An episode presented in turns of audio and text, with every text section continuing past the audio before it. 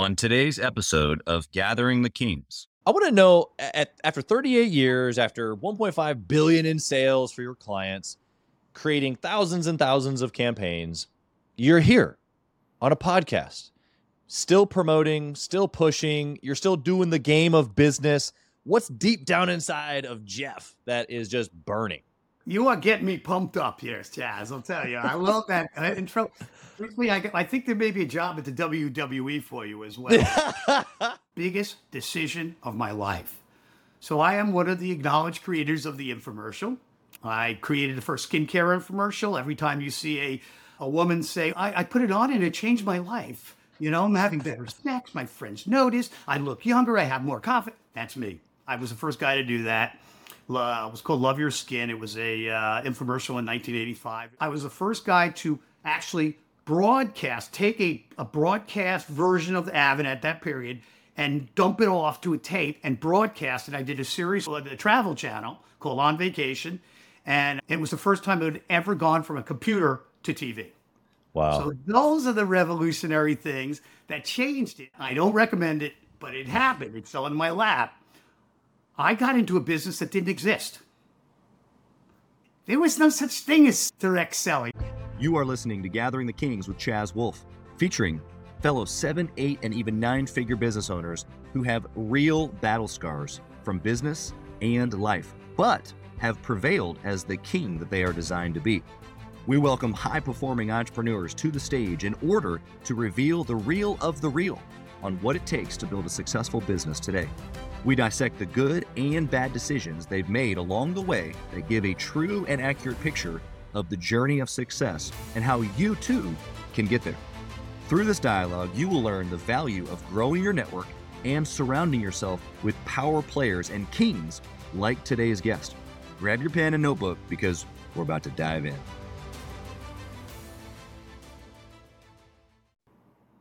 What's up, everybody? I'm Chaz Wolfe, Gathering the Kings podcast. I'm back with you here today. I'm your host. Got another king here on the king stage, Jeff Meltzer. My brother Jeff, bring the energy, my man. How we doing?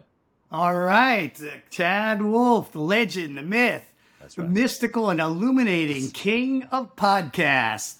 Nice to meet you. I, I'm so, I'm thankful that you're here. You know, in some of our, our uh, communications with you before the show, I, I was very much made aware through my team that I I was going to be meeting a fast-paced New Yorker who was going to bring the heat and expected me to as well. And I thought, well, this is my kind of guy. So here we are. Tell us what kind of business that you got, Jeff. Well, I, first of all, I just want to say thank you for having me on, and I was really looking forward to this show because it's it going to allot me the time. I've been on a million of these, and you know everything in between. But this is going to allot me the time to give your viewers a full picture of a beginning to end of a business and an industry that didn't exist, that skyrocketed up and is gliding downward. So Wow. I think it'll be uh, interesting for any entrepreneur. Certainly, the stories will, hopefully will be entertaining. So thanks. This is where we slip into the end and say, stay to the end. We've got a special surprise for you. Well, there's always more. Yeah. There's always more. That's right. That's right. Sure. We'll pivot to that. So Meltzer Media has been in business for 38 years.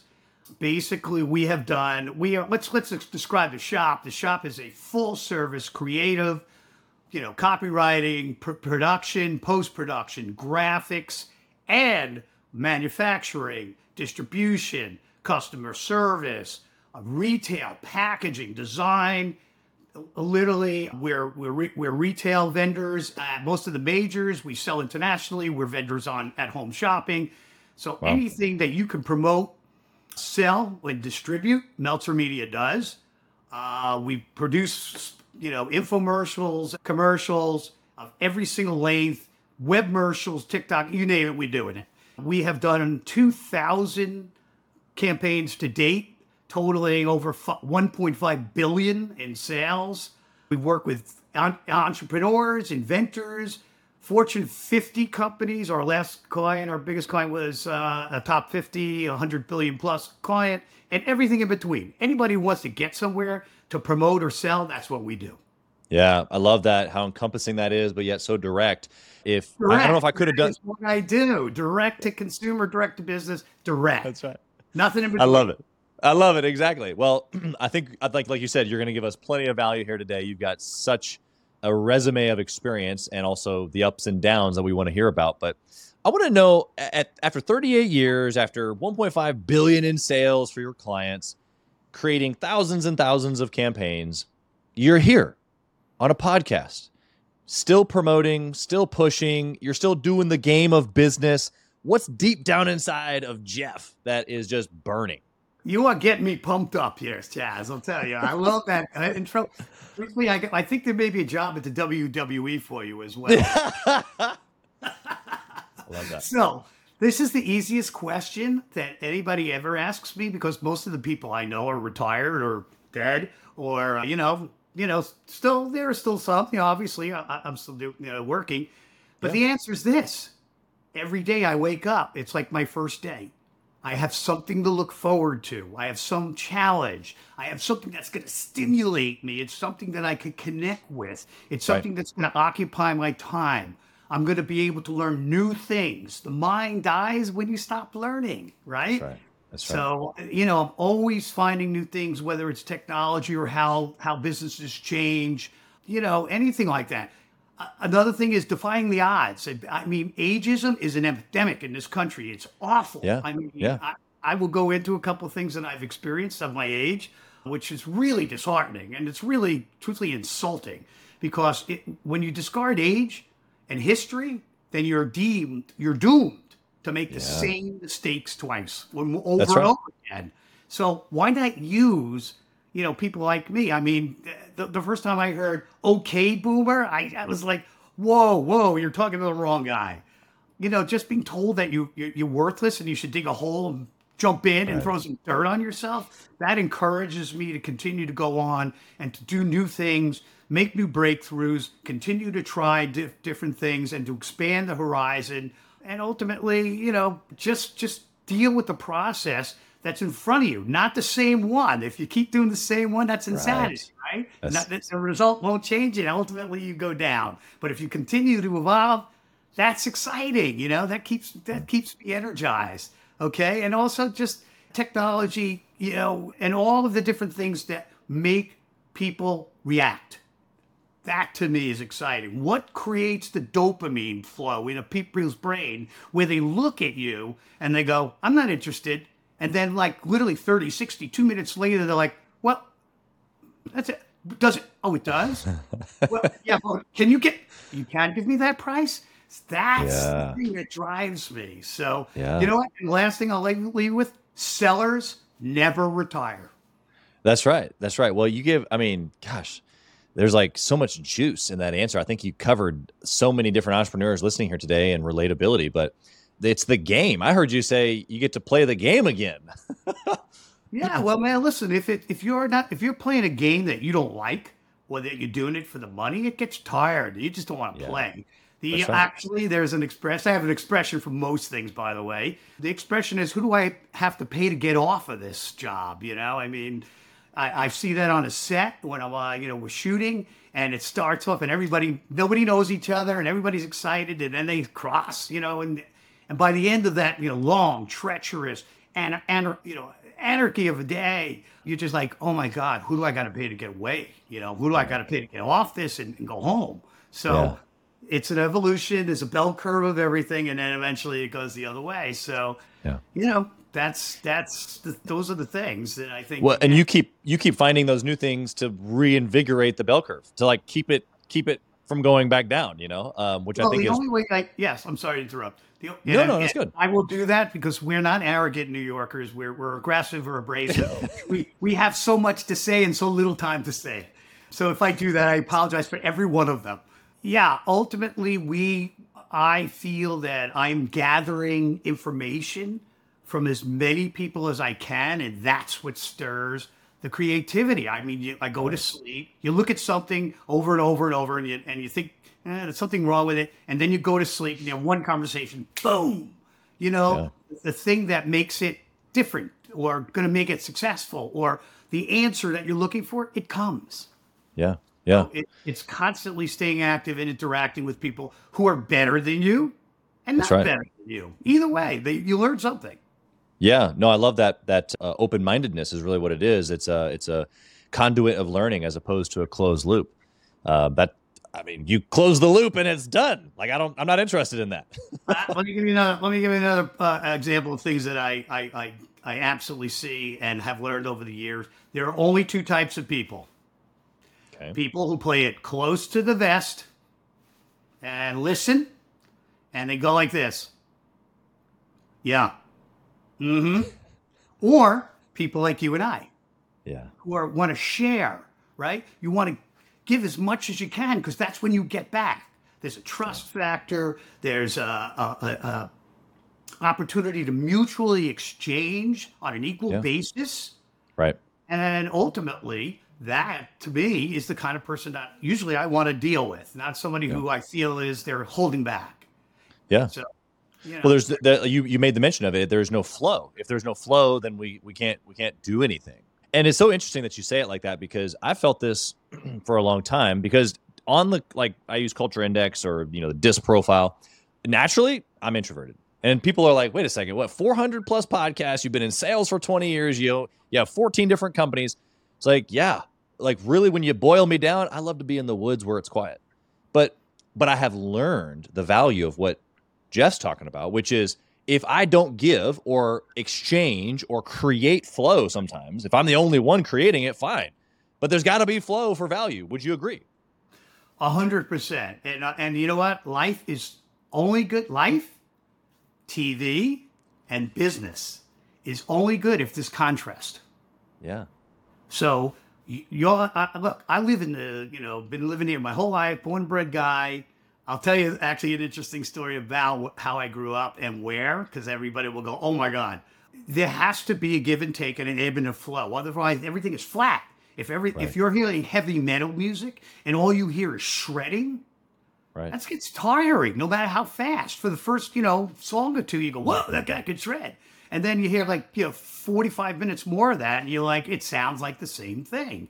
Right. So when you know, I live in this fast-paced city, and it's it never sleeps. It's 20 hours a day, and it's you know constantly being bombarded with all sorts of things. But then I need those quiet moments, as yeah. you said. You need to to you know get the mind to a different place, bring it down and build it back up again. And that's important yeah. in terms of your mental health and being able to connect, con- connect and also recharge. And, and, and that also helps you tolerate a lot of things that may frustrate you with other people and doing business and problems and everything else. So, oh, yeah. I'm not a patient guy, obviously by by nature, but I've learned to be, you know, and and yeah. I think that's incredibly important.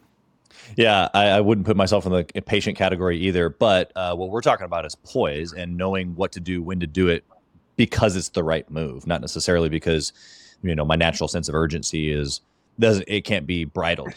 you know, the the story that you've got here, you kind of dropped a little bit of a nugget on us at the very beginning, saying that you know you've been in industry now 38 years, it's gone up, it's coming down. Like you, well, like I've been in the industry. And, a lot longer. I've been in business for 38 years. Love that. Okay, so give us this, you know, multi-decade history in a couple of minutes. Give us give us the fast-forwarded version, the the New York style. All right. Well, it doesn't necessarily have to be New York style. It's it's it's a chronological story. So ultimately, I started in the business. I'm one of the few people left that has spanned the film, video, and nonlinear. Okay. So there's three different phases of being able to create marketing, advertising, some sort of communication. So that is interesting in and of itself because that right. is how my career, you know, sort of pivoted or transitioned from one to the other. So I started on Madison Avenue. I, I, worked at a production company that had five directors. It had an in-house editing suite, and I had an offer to either become a cameraman and crew guy or a post production or an editor. Well, the editor had its own little office by itself, and I saw the chaos of the production. I go, I like the editing, you know. so I ended up starting as a film editor in a yeah. very you know major production company that shot 32nd at Madison Avenue commercials. Okay, I met a guy. I was the projectionist. I was I did a whole slew. You know, you do everything. I met a guy who owned the post production company that edited film. I asked him, you know, if he needed a, an assistant. He said yes. We, uh, that's how I learned my chops in the in the advertising and commercial editing business and, and, and production. I watched, you know, how directors worked. I worked, I looked at set and costume and casting and everything else, and basically learned the format. And Yeah. then I started my business in 1985. Okay, so I started my own commercial editing business in 85. I also knew at that point that doing 30 second and 60 second commercials for Madison Avenue with people who are basically just fearing for their jobs and justifying their existences every day, usually at my expense, was not my future. This Yeah. is not going to work. I can make a lot of money, but I am going to be beaten and miserable. So I had a friend who was a the creative director at Doyle Dane Bernbach, I believe, at that time, and he said, "Hey Jeff, Ronald Reagan deregulated ca- the cable industry, and you can buy half-hour times for like nothing." I go, "So?" Yeah. He said, well, I'm going to start making commercials for a half hour and buying the time and selling the product on TV. I go, what? I said, how could you, what are you going to do in half an hour? You know, what, what, what can you possibly fill on, on, on you know, toothpaste or whatever it is? So he said, here, famous words, everything you can't do in a 30 second, you can do in 30 minutes. 30 minutes. That's right. Yeah, that makes sense. I'm in. Biggest decision of my life. So I am one of the acknowledged creators of the infomercial. I created the first skincare infomercial. Every time you see a, a woman say, Oh my God, I changed it, I, I put it on and it changed my life. You know, I'm having better snacks. My friends notice. I look younger. I have more confidence. That's me. I was the first guy to do that. Uh, it was called Love Your Skin. It was a uh, infomercial in 1985. It was also done in Spanish, first Spanish infomercial ever. Wow. Also, the first hundred million dollar grossing infomercial of all time. So that's how I started and go, wow, this is powerful. Yeah. So that is how I've evolved all the way to where I am today. Uh, you know, 2,000 campaigns later, and selling everything from five dollars to five hundred thousand dollar items, and it doesn't, and everything in between. You know, I've, I've started some other companies. You know, as as I've gone along the way and spun off, and we had uh, you know different different types of things, but all within the direct to consumer business and all selling. Okay. And it also took me from editing to directing to producing and then into marketing and licensing and, and distribution because ultimately that's how you make money. I wasn't a salary guy. I worked for somebody for like two years and said, as you, I think we discussed this prior, is like, that schlummy is making money. I'm like, I'm smarter than that guy. I know I can do it. And I did. I started literally with two clients and maybe, maybe one and a half. And Said, I'm going to make it happen. And, you know, I was, well, I don't want to tell you what happened at home, but I had the support of my parents and, and I did it, you know, and it just happened. It just, it just evolved. And listen, I was also one of the, by the way, I'm just going to bring this up. So I was one of the first five nonlinear editors of nonlinear computer editing in the world. Okay. Wow. People were when people were editing film and videotape, and the and the computer came in and said, "Hey, you could edit, you know, on a computer." People were like, first of all, most people didn't even have a computer, Right. and it was like click and drag. Like, what what is what is that? That sounds like you know a dance. so I went to a demonstration of Avid technology, and I immediately, with a few other guys, four of them walked out, and I said, "I'll take it."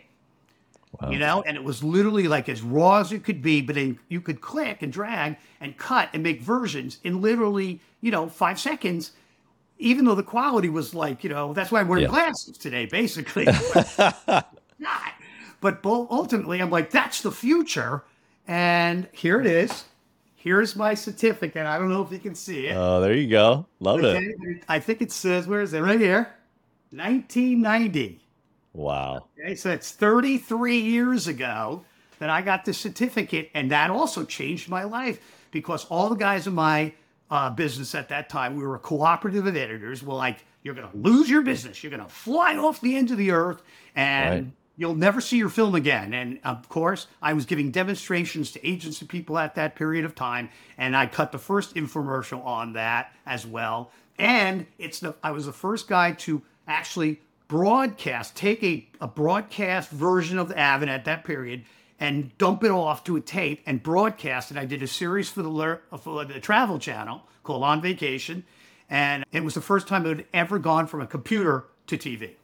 Wow. So those are the revolutionary things that changed it. And I took a risk. I've always been a risk taker, but I always hedge my bet. I always have a backup. That's very, very important. And that's what I would say to you, to, to, to you know, the people that you're that are listening and the viewers and anybody who's a business owner or thinking about it or working at a high end job and saying, hey, I'm going to put out my own shingle, make sure you have a backup. I mean, it's Yeah. one thing to be confident, but it's another thing to put all your eggs in one basket and then boom, it just doesn't work and it may not be your fault. Let Yeah. me give you another example. See, I have a lot of stories. The A whole basket full of them. I could fill up three books. So the the, the, the as you could see, the, the advertising and marketing business was changing, and it was changing in a technological way. And I was embracing it at that point, and there were a lot Yeah. of laggards. And you know, first in wins. That's another expression. First in wins. Okay. So there were a number of guys that I knew who owned all of these te- video editing shops. They did film to tape transfers. They edited on, you know, on tape, which was still, you know, very popular. When the computer editing started, you still had to take your cut and, and, and get it to a high resolution onto a piece of tape so you could broadcast it throughout the world, whatever. And those guys were buying the best technology, and they were charging at that time, like you know, we're talking, you know, in the '80s, uh, four to five hundred dollars an hour, which was an enormous amount Yeah. of money. But you Yeah. had no choice. But they also had to pay five hundred thousand dollars for that machine, and eventually technology wears out. So I never put all my eggs in one basket in terms of technology because it's constantly changing, and every one of those guys eventually, you know, went went this way. There were a couple of you know people left who who sucked up the rest of the business who was still vital, but those people who invested in one thing of a technology, thinking this was it, that we're going to corner the market. There is no cornering the market. Yeah, it's interesting that you position this because, you know, your business you led into the story of that you were a forerunner. You were you were one of the first to use technology, and so but but in the same tongue in cheek sentence, it was you didn't necessarily bring the technology or go all in on this one particular technology. What you said you went all in on is just forward progress in your business. Is that what I'm hearing? Yes, I mean the fact is that I embraced it. I had no idea what was going to happen. I mean, you know, I heard these guys say, you know, oh, I could, we could cut faster. I'll be able to, to beat a computer in terms of speed and efficiency any day of the week. You know, and I'm like, famous Waf's words, but. You know, in the back of your mind, you're going, I hope this thing doesn't crash. Right. You know, I need more storage. You know, I wish this thing would start up, you know, in under 20 minutes, whenever it was. but but I knew that the fact that I could do something in five seconds that could take two or three days at that Yeah. period of time, or I had a book time at five hundred dollars an hour to do for me. I knew this was the future, and I knew this was going to work. And I also knew from the infomercial side that when the phones started to ring, and literally thousands of women were buying these, you know, skincare regimes and saying, I'll take the exfoliator and the night cream and let me have the facial scrub or whatever. And they were like literally off the store. And then they were reordering, right? They were Right. reordering month after month. And then they needed, you know, people, customer service to, to answer the questions. I'm like, holy crap, this, this is insane. I mean, who would have ever thought that people would do that? I knew at that point that's a good risk, you know. And Yeah. then we and I was also told, you know, what from from this guy is his name was Tom Fenton, who's meant my mentor in this business and one of the founders of the actual infomercial and the NIMA National Infomercial Marketing Association, which then turned into the Electronic Retailing Association, which is now defunct. These are guys who are visionaries. They they were real entrepreneurs because this is another interesting thing, and I don't recommend it, but it happened. It fell in my lap. I got into a business that didn't exist. There was no such thing as direct selling. I mean, there were a couple Yeah. of things, you know, the weekly reader or the digest, or there were a couple of things on TV, but there was no business that was called infomercials or webmercials Right. or infotainment or documercials or whatever you want to call these things, right? They didn't have it. Plus, there was only the phone. There was no technology when he started, right? You could only make a phone call to an operator to make an to make an order. And then, you know, that evolved to somebody said, "Hey, we can put video on the internet." no, you can't. No, no, no. People were using 60 cycle modems and dial ups. Right. It was like the way that will work. And eventually it did. And people said, okay, we're going to put video on our website. Now we can actually take orders that way, right? Yeah. And it just kept evolving, right? And then, of course, you know, now it is where it is today. And then eventually, where it is now, Amazon and all the other sellers pretty much destroyed the exclusivity of the business of the of direct selling uh, exclusively on TV. Right. Yeah. You, you pivot. You Yeah. Same business, just different format, right?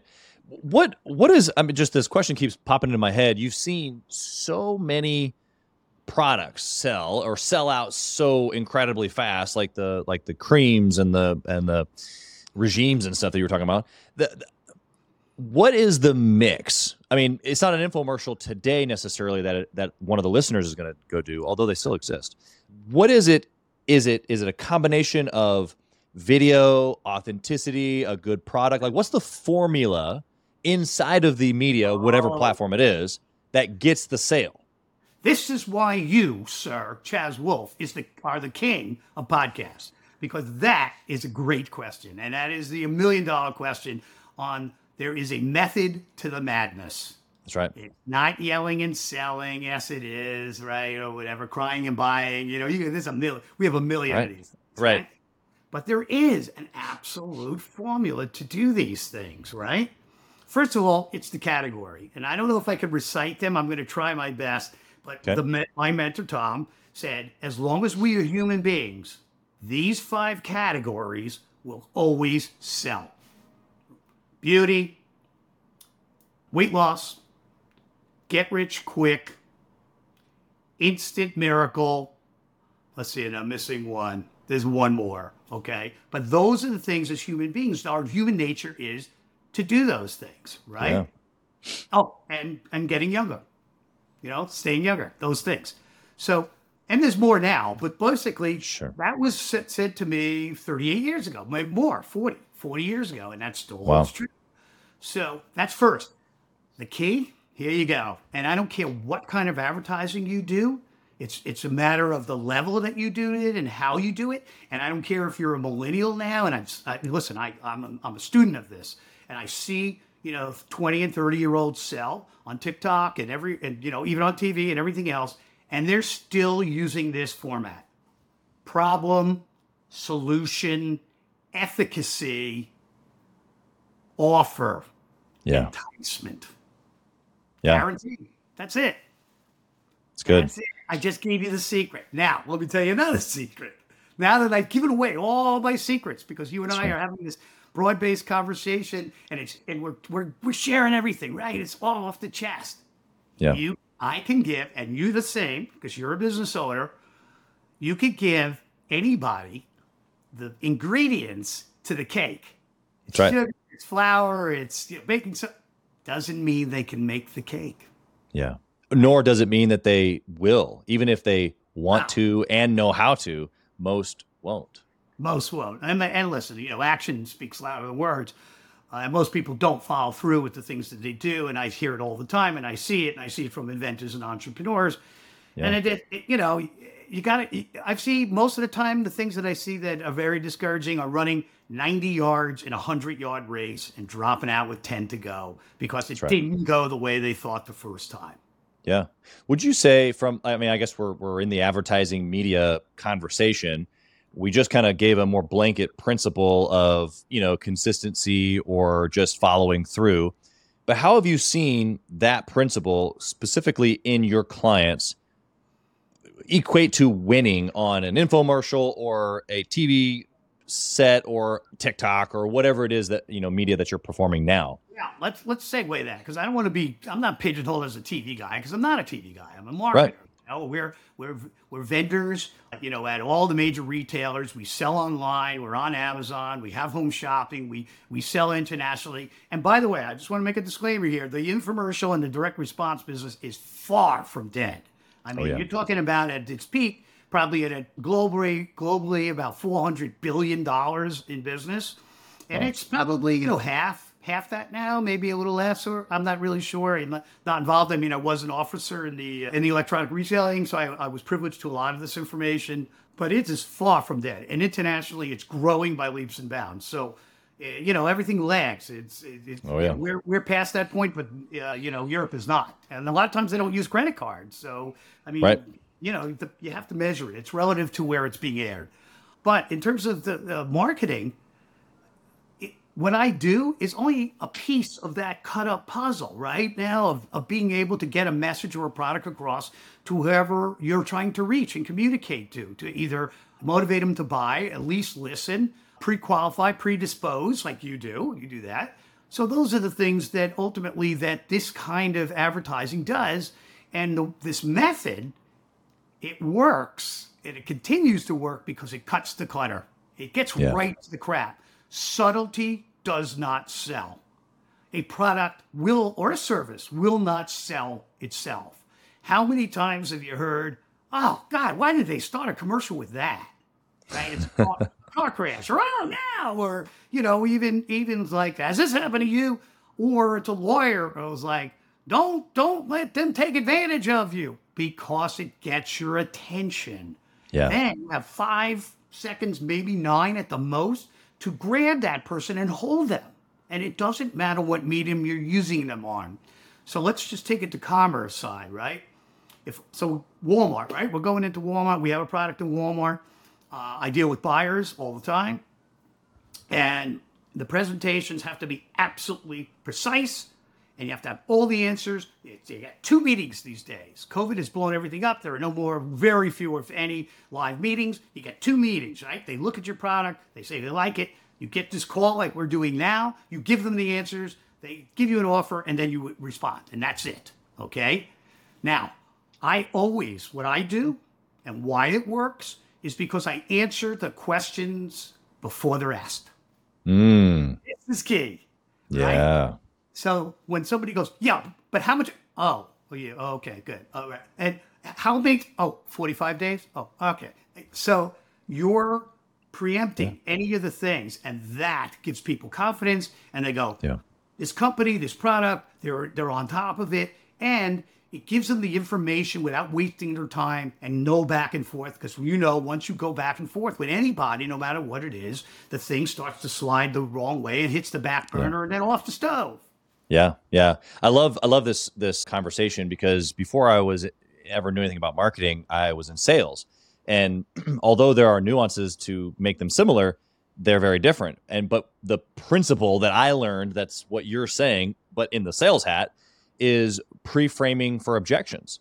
And it's the same thing. It's like you're answering questions because that's what marketing does. It, it brings information sales is obviously selling or overcoming objections or making the connection. Okay, fine. But I can pre frame the entire sales process to get you to have no questions at the end or no objections based on the information that I'm either gathering from you or giving to you and pre framing how you think about this situation that you're in and how my product can save you time, money, effort, weight loss, you know, all the beauty, all the things that you just said. And so when we get to the end, you know, I, years and years and years in sales, it, it's a it's a simple like, okay, great, here we're going to get started as opposed to oh and then you then you have this wrestle and then you know all these sales gurus sell meeting about the last exactly meeting. exactly. It's like we don't need objection handling. We just need you to understand how to give them proper framing along the way so that there are no questions or objections at the end which is exactly what jeff is giving to you from a marketing perspective. You're good you're good you get it right away you're hired yeah. Might be it's all ultimately it comes down to that's not only the way that you're doing your advertising, it's the way you're setting up your corporation and your business, right? And I only deal, I have a family of people that I've dealt with for years. It's constantly changing. Obviously, as I said, in my in my case, of, because of my age, you know, it's like, what? He's dead? Oh, crap. You know, who who who took over?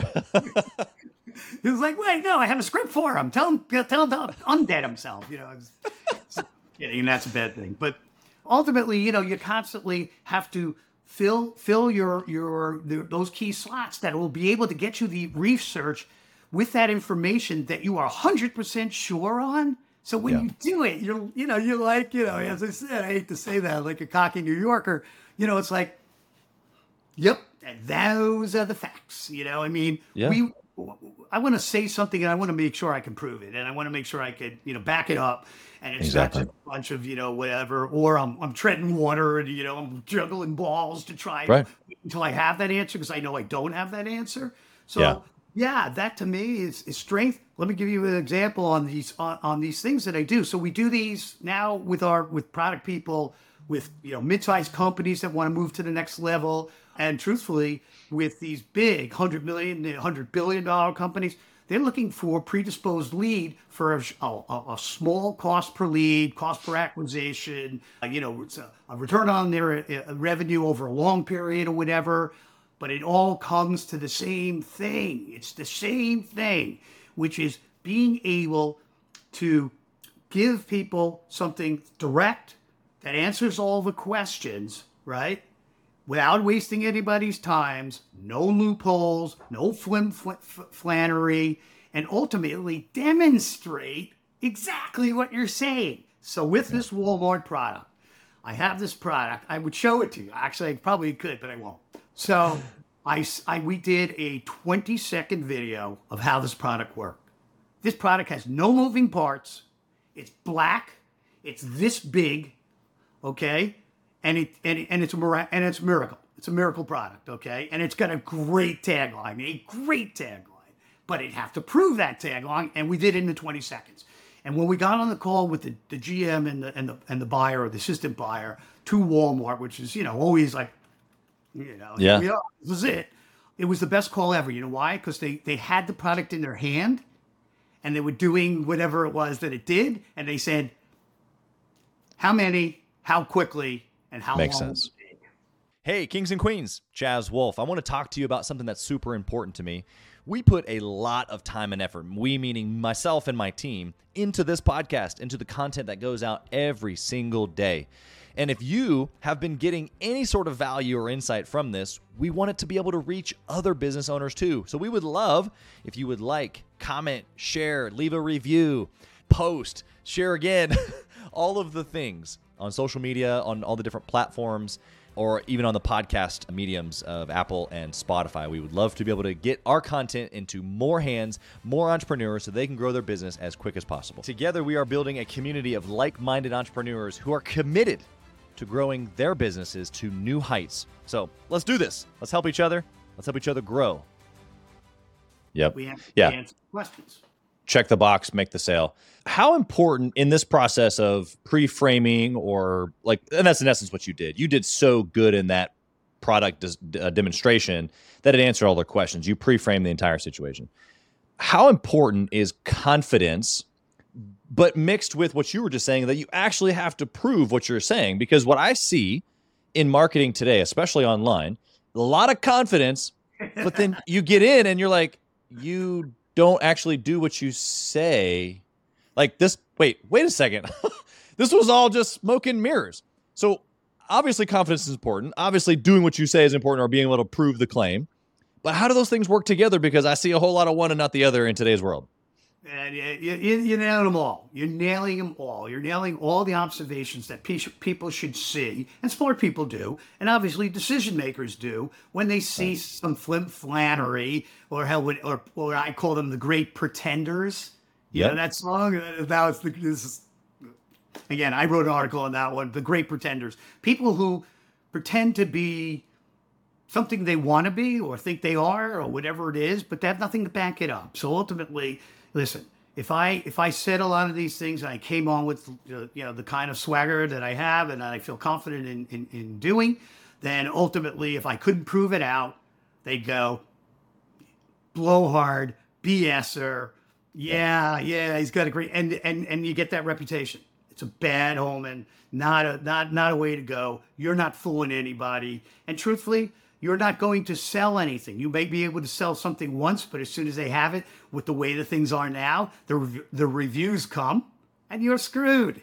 It's like Yeah. this guy said it did this and it, it did that, or you know, I went to this service, or these people with a, it was the worst customer service, or whatever it might be. You know, in your corporation, you could fool them once, but you're not fooling them again. So, not a recommended way to go. Just have your all your ducks in a row and do it. If it doesn't work, you know, then don't do it. Don't attempt to put put you know a band aid or smoke screen over it. Also, another thing that people do all the time that I see, and I learned this lesson years ago: don't be all things to all people. You Yeah. cannot be all things to all people. You would like to be, and everybody likes to be liked by as many people, or have their their uh, product or you know business liked by everybody. But it's not it necessary. It's if you sell you know a left nostril inhaler, right? Then don't say you know you've got a foot cream or whatever it is, you know, or Right. hey, stop it, you two, it's both. It's a dessert topping and a floor wax. You know, don't do that. you know, just just sell it as a nostril inhaler, and that will give you much more credibility. And also, it doesn't dilute or spread your story or your message out. So you're focused in, laser focused, and yeah, and anybody who's interested, that that's the thing that I, I I pride myself on. Right, I'm not a mass emailing guy. I never advertised. People know me through my reputation and, and my successes and whatever else I've done, and you know that either piss people off or made them happy or rich. You know, and um, there's plenty of those. So Yeah. you know, just just do do what you do best, and don't don't don't go out of your lane. That's what I always say. You know, Yeah. most people try and like go, hey, we could do this or we could make this work. Bad idea.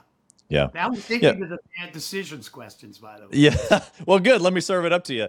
Jeff, give us that moment in time or that story where you made a just a terrible choice. Well, It probably cost you time, money, effort. Ah, well, Chad, I'm sad you brought that up. You know, I mean, there are just too many dimensions, and truthfully, I don't want to. But, Yeah. but, But here we are. but here we are, and here, here it is. I mean, literally, I've made a million, and if I told you how much, you know, time, money, sleep, and aggravation that I lost over the years over over them, Yeah. yeah, uh, there's plenty. But it's you know, trial and error, live and learn, right? I mean, that's what you do, and that's what entrepreneurs do, and then you bounce back. That's right. That's right. Yep. So I just finished saying this. Stay. One of the bad decisions. One of them is stay in your lane.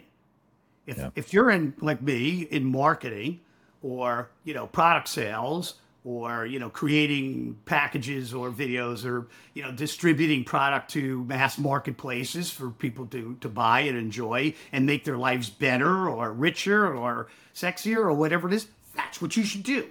It's always the the businesses and the people that I know who have wavered off to say we're going to make this part of our our business and that'll make us bigger and stronger. We're going to purchase this business.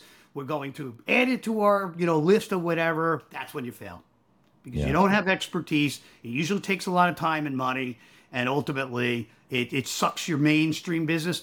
Well, it's one thing if you put a seed in the ground and over the years you grow this beautiful tree. That's how I always looked at my business.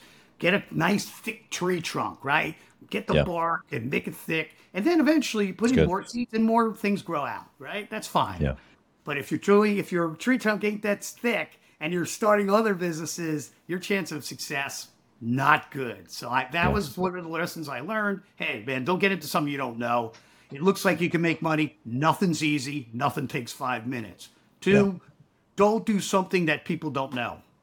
So don't try to to launch something that people are not educated in. It takes way too much time and effort. It's very difficult to change people's habits in their minds. Sometimes it takes years or a generation. It's Right. like, you know, cell phone. I'm not using a cell phone. What are you kidding? Look, I just dial right here. Hello, Bob, you know? but how long did it take for people to go, why would you want that? Right? Yeah. And eventually, you know, when, when after they came came down to this size and they were under you know a thousand bucks or whatever, that's when people changed. But that Yeah. took billions and billions, right? Don't do that. Don't do educated. Last thing, do not give up your leverage when it comes to your money. Mm. What do you mean by that? Ah, I knew you'd follow up that question, and I don't have an answer. No, I, I'm, no, I do, of course. Trust no one when it comes to your money. Okay, I think many business owners can identify with me in this particular case. Is somewhere along the line they got screwed. They either got screwed by non-payment, they got screwed by somebody internally, they got screwed by somebody who said they were going to do something and they did it, and they usually gave up the leverage of their money, meaning they paid before, they gave somebody terms, they discounted, they thinking they were going to get one thing and they didn't. Big, big lesson. The people, and I hate to say this because I know you're a super nice guy, even though I know you for like, you know, like most of the guys that I know who are billionaires are pricks. I hate to say yeah. they're all nice guys. I'm sure of it. I'm sure of it. I, yeah. I, I, maybe I've well, they're they're shrewd or or pr- uh, prudent is maybe a better word. Yeah, that's a nice way to put it. I don't mince words. you know, I'm not a Chaz Wolfe, so I don't. I do not mince words. And they're pricks. They're they're, they're yeah. mean. They're underhanded. Sometimes they'll they'll do things. Look, my industry is a very very rough industry. And by the way, I don't look at the infomercial or the direct response as my industry. It's my main industry. You know, right now I'm an executive producer of a, of a globally recognized TV show that's reaching 400 million people. So I've done a lot of programming. Actually, won an Emmy award. So you know, again, wow. lots of hats and do the things that you do best, right? When they come to you. But in the infomercial world, it is a rough and tumble world. It is not for the lighthearted. There is no regular income. There is a hit and miss. You know, there's very little regular business. There are people coming in and going out. It's like the feature film business. You have 10 failures, but you get that one and it pays for those 10 and 20 yep. more. So the money thing is a hard learned lesson for most of us in the business, and you don't want to give it up if you don't have to. And I yep. don't even care if it's your best friend or your roommate from college because they'll all listen. When push comes to shove, you know, yeah. that's that's a choice that is is uh, difficult. Yeah, I mean, you're sharing what's real, uh, but but my I guess my follow up question to that is is that I don't think that you've done this because the energy that you've displayed here today isn't a negative industry or uh, uh, energy. No, but what you just described though can turn someone cynical, right? It can be like I trust nobody, and so then it turns into like a negative outward expression of, you know, like disbelief, basically. So how do you take the disbelief or a I am pretty certain that someone somewhere somehow is going to take advantage of me how do I protect myself but still have great energy like you do? Beautiful. Yeah, man, it's two sided. Okay. First of all, as a businessman, uh, a successful entrepreneur, you have an innate sense of something doesn't smell right. That's right. When you meet somebody, the way they shake your hand, the way they look at you, their rep, right. you know, you can't go by reputation. Look, their reputations may may or may not be justified from what you've learned, right? Right. Of course, right. it's nice to do, get a review and do research on somebody when you're doing, you know, and you can do that these days quite well. And and certainly within our industry, I know every single person who ever existed in this industry, so I'll find out who they are and what they've done and where they started if I didn't know already, right? Right. And and believe me, you don't have to do business with people you like, right? As long as they're up up up and up you know, you can do business with the people you don't like. That's that's perfectly okay. And I've done that many times. Or people you start yeah. liking and then not liking. sure. Yeah. Ultimately, that's first is your side is what is your innate sense? What does your gut tell you? You know, that's that's an yeah. important thing. So you have to be on guard because, you know, people who are really good at manipulating other people into doing what they want, and there are people in the public eye that are extremely good at doing this. And then the second half of it is that those people, as I said, you said, what did you say? Shrewd and prudent? Yeah. Whoa, man. I don't think any of these people would, maybe they would describe themselves that way, but ultimately, listen, it's dog eat dog they're going to feel justified in what they do. And ultimately, in, in my business, in the small world, the big dog always eats the little dog. You know, I mean, it's very rare that you see somebody market, distribute, violate a patent, or whatever it might be, and that small guy wins. Right. Okay. So that's just the cost of doing business for a lot of businesses. I hate to say. Yeah.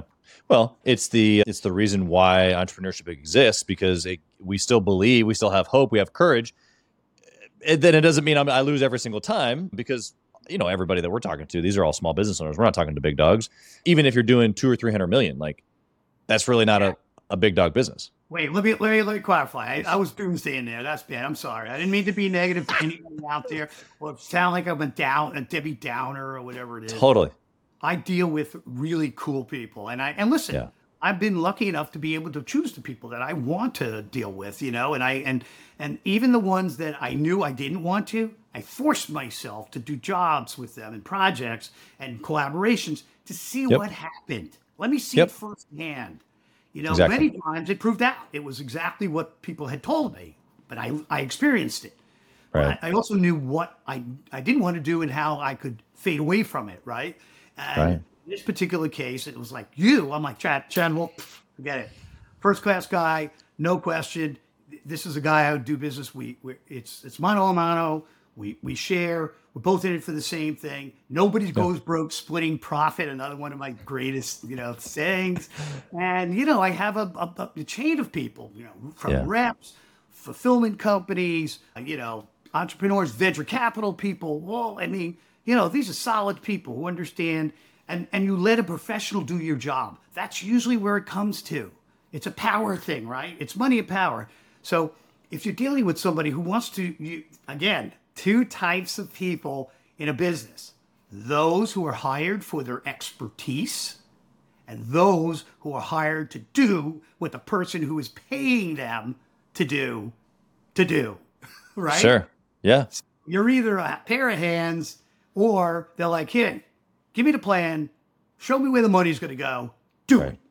Right? Right. those are my people. Those are my Yeah. people. Like, jeff we, we know your, your reputation. We know what you're going to do. A lot of people don't even want to want to know Right. like okay well what are you what are you, what are you going to do? And i'm like oh i'm Yep. doing this now. Okay don't send me as many emails. You know it's too many. Yeah. it's incredible. This is your money. I want you to know. I'm going to be transparent. Right. you know so those those are the people in this industry and any industry that you want to align with and they last for years. I have people you know i have reps well into their mid 80s late 80s they're still vile. They're connected. They're they've pivoted. They they know the technology and truthfully they, you know and and all the people all the, the producers the directors the the package people anybody that i deal with I literally give them the, the, the task and walk away. They're all treated as adults. I know exactly what's going to happen, and I know it's going to get delivered when I need to. Yeah, it's good stuff. I've got I've got one last question here for you. The value that you've dropped on us like could be dissected down like through three books, like you said. And so I want to I want to put a cap on that because I think that they could go back and listen because you've given so much. I want to change your perspective here real quick, and I want you to go back in time, and I want you to tap the shoulder of the younger Jeff. What would you tell him? Boy, that one's tough because I am a stubborn mule and I probably wouldn't listen. I mean, I, I could go back to the people who tapped me on the shoulder, like my mentors, people that I respected and made tons of money. And the first thing they said to me, look, I was in an, I've been in an unstable business, right? It's this way, it's this way. You could go months without seeing a dime or losing a ton, right? And then it happens. The advice has always been save for tomorrow. Save for tomorrow. Now, look, there may not be a tomorrow. You get hit by a car or whatever it is. You know, you Yep. listen. I I lost a number of people during COVID. I mean, you know, so you just don't know. And I always live every day like it's my last. That might be the thing. If I, I probably won't have a gravestone, but if it had, that's actually he lived every day like it was his last. So you don't want to have regrets but you also want to be able. This you there were a couple of things that you had sent me, and I, I I'd still like to cover them if I could, and you could edit them Yeah. out or make make make another show, make a small one. I don't care. Sure, yeah, yeah. They're important for reviewers, and for, and and I love talking to you. You're you're amazing. You're, you're you give off great vibe. You're, you're you're positive. You know you're the kind of guy that anybody would want to do business with. Truthfully, Appreciate that. that's true. And I wouldn't say it, believe me. Believe me, I wouldn't say it.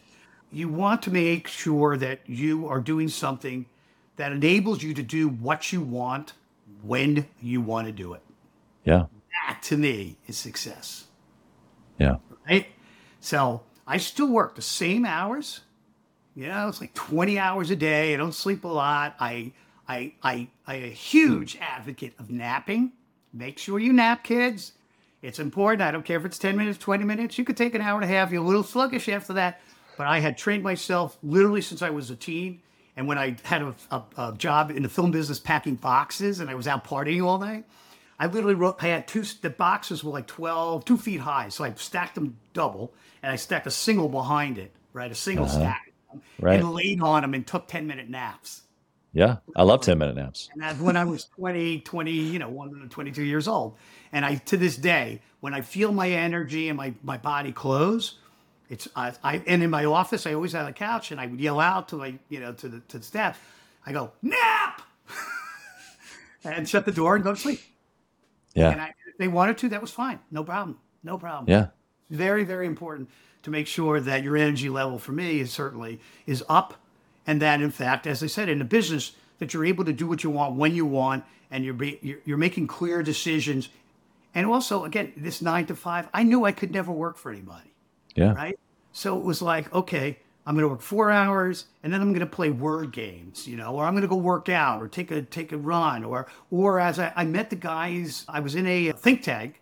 Oh, this was a good one. Way back in the 80s, I was in a think tank with the guys who came up with Disneyland. Wow.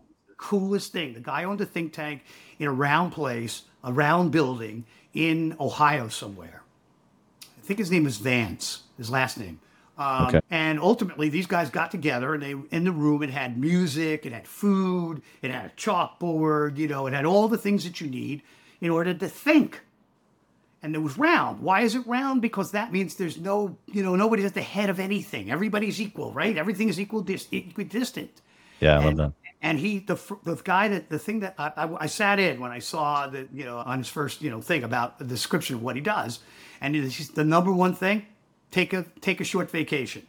No, not go away. Take a walk to the museum, to a park, to the candy store, whatever it is that floats your me for a music store for sure. That is what is most important in terms of you being successful and being clear-headed and being able to communicate and to bring, bring yourself back from the brink of frustration and stress because you know once your head is cloudy, you can't think. You're frozen. Yep. Yeah, yeah, you're not going to be able to operate at that at that uh, moment, uh, let alone the sequential moments that come after that. Uh, so it's just better just to stop the madness, take the nap, take the small vacation, whatever it is. I have to second you on those things because although I don't nap often, when I feel that feeling that you're talking about of like, I need to get horizontal. Like that's literally what goes through my mind. I'm like, I just need to get horizontal. So I, sometimes I will just literally lay down on the floor, put my hands behind my back or behind my head, pass out for five or 10 minutes. I wake up, I'm like, wow, I feel so much better. so I agree. I agree. In fact, actually, I'll tell you one other quick story uh, that, uh, that hones in on that. I was probably 21, 2, 3, right in that time frame. I used to sell an inside sales job, sold advertising actually. And so we had a 10 we had a 10 o'clock break. I would go into the like a side like training room. I'd close all the blinds I'd put my alarm on my phone. We had a 15 minute break. I would set it for 14 minutes. I'd put it right on my chest. And ding, ding, ding, 14 minutes later, I pop up, jump right back on the phone. It was awesome. I had it to the point where my brain was my uh, alarm clock, where literally I would fall, I could fall asleep by, and I still can, count backwards from five, five, four, three. By three, I'm asleep. Okay. Wow. And yeah. there's a method to that, like anything else. I did a sleep show. Of course I did. of course. Of course, I did a sleep show. I've, I've, sold everything that you could have. Two thousand campaigns. I've seen every product. I do thousands of products and continue to every day. I get them from, from, factories in China. I just got one for it was eighty cents. I'm like, this is the greatest invention ever. We have to look into this. It's it's it's enthralling to get this. But yeah. ultimately, sleep right. Lay on your back prone. I used to teach people to sleep. Lay straight on your back prone, even though you sleep on your left or your right or your stomach uh, make sure your spine is straight. Your, your throat is up so you get as much, you know, air. Look through your eyelids, okay, and breathe very slowly through your nostrils, back and forth, back and forth, and eventually your your subconscious will take over. And once you, it does, you will find yourself rolling into whatever position you want, and you'll have perfect REM sleep every single time. And I when I would do that, I would literally I would wake up and like like like I would wake up. I'm so deep I wake up and I go, oh my God, where am I? Oh, oh, oh yeah. oh, oh I'm in my office. So literally, and I could look at my clock uh, within sometimes almost on the head, 10 minutes to exact. That's yeah. how good the brain is if you train it. Oh yeah. Oh yeah. Okay. I believe that. That's for sure.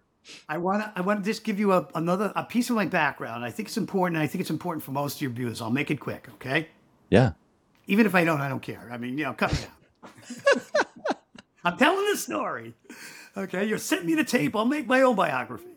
That's um, right. I was born and bred New Yorker, born on, in Hell's Kitchen. I grew up on Long Island, you know, in the middle of Long Island, very nice, you know, track 90 by 100 foot plots of land in the middle of Long Island. My father, my grandparents are, are immigrants. They came through Ellis Island. I was there during the Wow. dedication of the Ellis Island with them. Great story. My grandparents are Turkish. They were Turkish. So I said, "Oh my God, Grandma and Grandpa, this is unbelievable. You know, they're they're dedicating it. You came through here. The boat came through New York Harbor. There is the Statue of Liberty. What? This must be an incredible feeling." Right. My grandfather was a taxi driver here in New York City for 35 years, whatever it was, a long time. Okay. Wow. And he was one of the first independent. Maybe that's where my entrepreneurial streak came because he was one of the first uh, independent gypsy cab drivers, but he had his own medallion, right? Yeah. And I, I said, "Oh, this must be such a big occasion. You must feel so much passion. You know, I mean, you're you're an American and you made a life and you have you know a family and they have a family." And he looked at me and he goes, "Jeff, it was hot. It was crowded. Grandma didn't feel well. I changed my name. You didn't want to know from it." I was like, "Oh." You know, all the romance just got blown out. You know? Totally blown out. He was cool. He was the, greatest. Ralph was unbelievable. I loved him. And and and and another oh, a lesson. Here's a great lesson in in finance, economy, and and money. So he has his cab. He he lived in the Bronx. My father bought a house in on Long Island, and he moved the family from the Bronx to Long Island. And my grandfather would drive his cab to the to the house. Okay, and my sister and I would wash the cab and then he said, "Eh, for payment, I will take out the back seat of the of the taxi because I have a lot of rich people who who who, who you know, ride in my taxi. I have private accounts. We're like, okay, wow, great. So we washed the thing, and my yeah, a short Turkish man. He'd look over the ta- the taxi. Hmm. Yeah. All right, you guys earn the money, right? So he took out the back seat, which was held together with bakery string. He would never repair it. So he rep- we called him Mr. Fix It because he would take bakery string and repair the springs, you know? That's awesome. He didn't want to buy a new seat. So he take it out, and some some days, some some weekends, there was like 35 cents, 65 cents, you know, three quarters and a nickel. And that was a lot of money uh, back in the, in the 60s. You get candy and stuff like for that. So my sister and I would split. Then he would then other weekends he would come and he'd open up and it was like three dollars and like eighteen cents. We're like, oh, oh my god. It was just like this is like hitting the jackpot, right? He- Jackpot. That's right. right? So we're like, wow, this is great. And my grandfather would go, yeah, they, I picked somebody on Park Avenue up. They, they, there was a lot of, you know, they have a lot of money. You know, it must came out of the pocket. Oh, well. It took me 30, maybe plus years to realize my grandfather mm-hmm. there. What an incredible opportunity for any parents or grandparents listening. I talk a lot about, you know, my obsession with my family as well as my business and all the other dimensions of my life. But I love that story for that angle because it's it's it was orchestrated. Architect. Your grandfather was purposeful and intentional about those moments. It wasn't by accident. And I think if if anything, that's a phenomenal way to end. So I appreciate you sneaking that one in there. Never take anything for granted, man. You never That's right. do. You just never know. There's no short things. Nothing takes five minutes. right. And, you know, and, and believe me, listen, hire older people. Don't lock it off to say because then we may not be technologically advanced. Our knowledge, the way that things are done are no different now as they were 40 years ago. So Yep. please, Yeah. I second that. out there and you're a business guy, man, you're missing out. You're totally right. off. I, I can That's tell right. you I, I, single-handedly. One more last thing. Please watch the Suki and Scott show on on USA Today or any streaming network. We're reaching. I'm the executive producer. That's what I'm doing now. Executive producer, the director, and the producer of the Suki and Scott show. That's S U K I and Scott show. 14-time Emmy award-winning host for the morning show here on WPIX in New York. He is also the host of several international WWE wrap up shows. Suki is the host of the Sister Wives and a number of other things on TLC.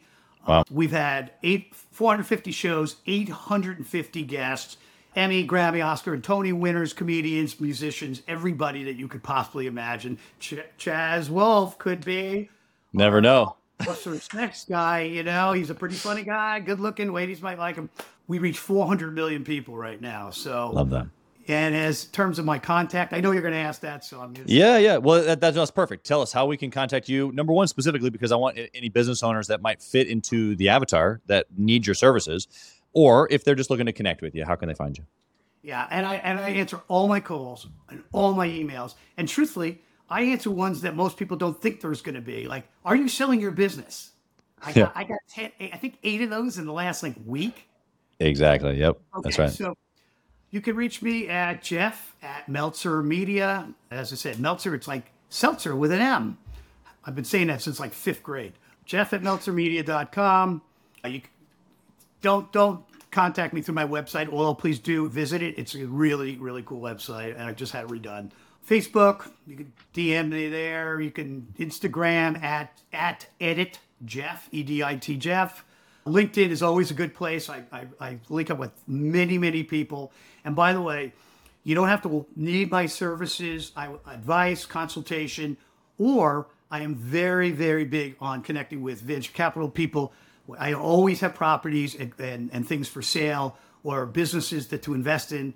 The show is is entering a very interesting phase now. There may be opportunities there, and we're having advertisers, you know, climb on board. But we're looking to to really expand the show even further. So there's ton, always, if you have an opportunity, I'm listening. And if I don't do it, I will recommend it to somebody.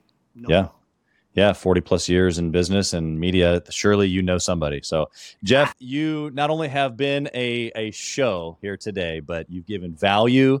And so I appreciate that. And I wish you nothing but success in your show that's going on right now. You already have it, but continued success and all the other things that you've got going on with all your clients.